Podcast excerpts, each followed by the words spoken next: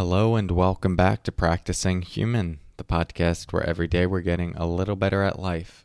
I'm your host, Cory Muscara, and in today's episode, we're going to talk about one of the reasons why we miss our lives. More to come on that in a moment. First, let's settle in together with the sound of the bells.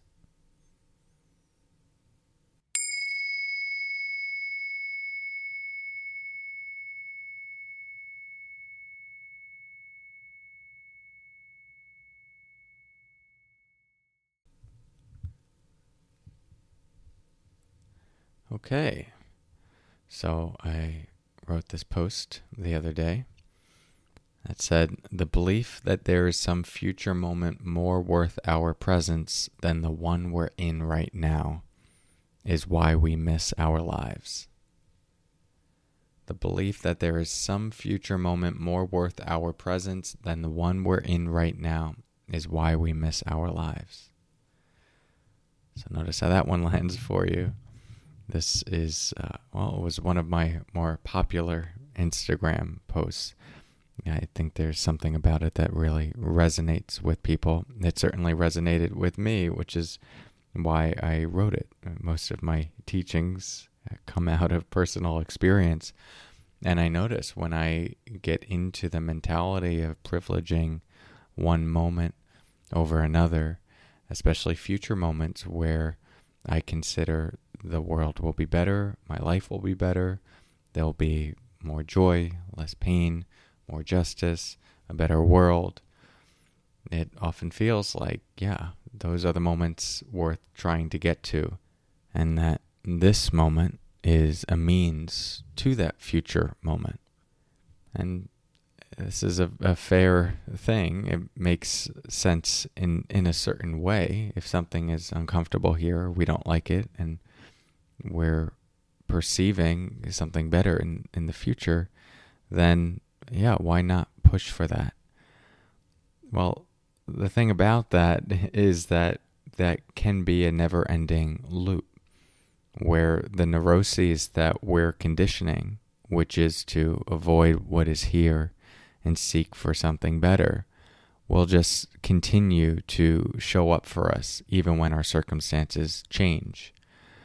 And it might not be in the same way, right? Our external world might shift such that life becomes a lot better, right? We can't dismiss the role of the external world on our well being.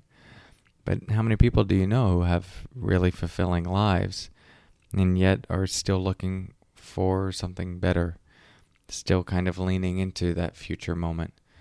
Part of this is the hedonic treadmill, hedonic adaptation, which is the brain's uh, habituation to certain levels of pleasure and uh, good experience where it yeah habituates and then needs a little bit more.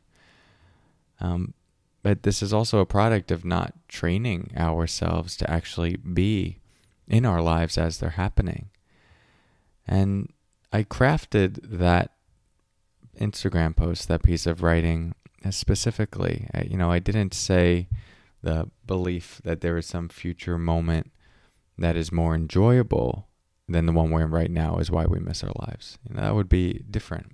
Um, there's a really good argument to be made for uh, that when it comes to like the certain emotion that we might characterize uh, a moment that yeah there's going to be future moments that might be a lot more enjoyable a lot more pleasant a lot more good but the way this was crafted the belief that there is some future moment more worth our presence you know that's the one that is interesting to me because presence is not just about uh, being in the good moments, it's about being in your life and recognizing that each moment of your life has the capacity to expand you, to offer something, uh, even the most difficult moments.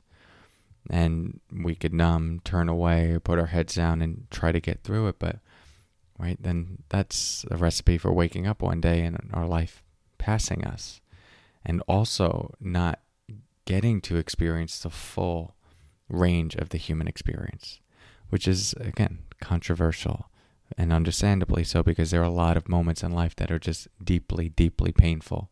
And there's a very good argument for just saying, yeah, I, I just don't want to be there at all. And I'm not trying to find the positive in it. I don't want to make any meaning out of it. And I don't need to be present for it for the sake of expanding. Right? We could we could see how that relationship to this narrative could easily come about. And and I get it. And so this is something that you have to explore for yourself. You know, how does this land for you in those moments? And when you think back to past moments of your life that have been quite difficult, what was your relationship to those moments? And if you could go through them differently, how would you go through them differently? What would you change? I think for a lot of people, at least a lot that I have come in contact with, uh, those who have been present through those moments of their life, although they wouldn't ask for them again, describe it as uh, really powerful and transformative. And so those those are the the painful moments that we're talking about, um, and hopefully there aren't too many of those. More often, we're dealing with uh, with moments of discontent, some stress, some frustration. And those are the interesting ones that we can really settle into. It's not like we're just totally in survival mode. It might just be, oh, these are the normal stressors of life.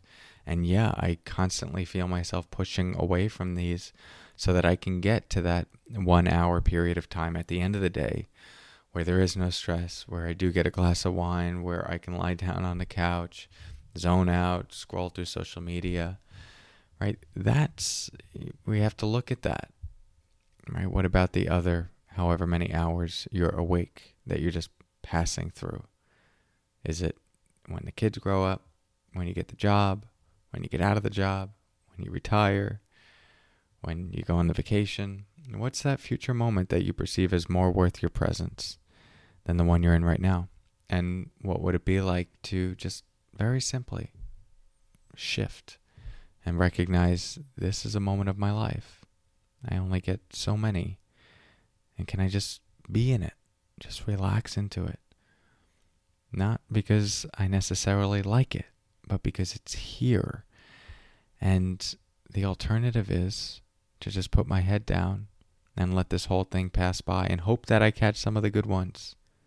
But at least for me, there's something about that that doesn't feel as inspiring. Who knows? Maybe that'll change. Let this land for you however it will today. Hope it gives you something to think about in your journey of practicing human. Thank you for your practice. I'll talk to you soon. And until next time, as always, take care.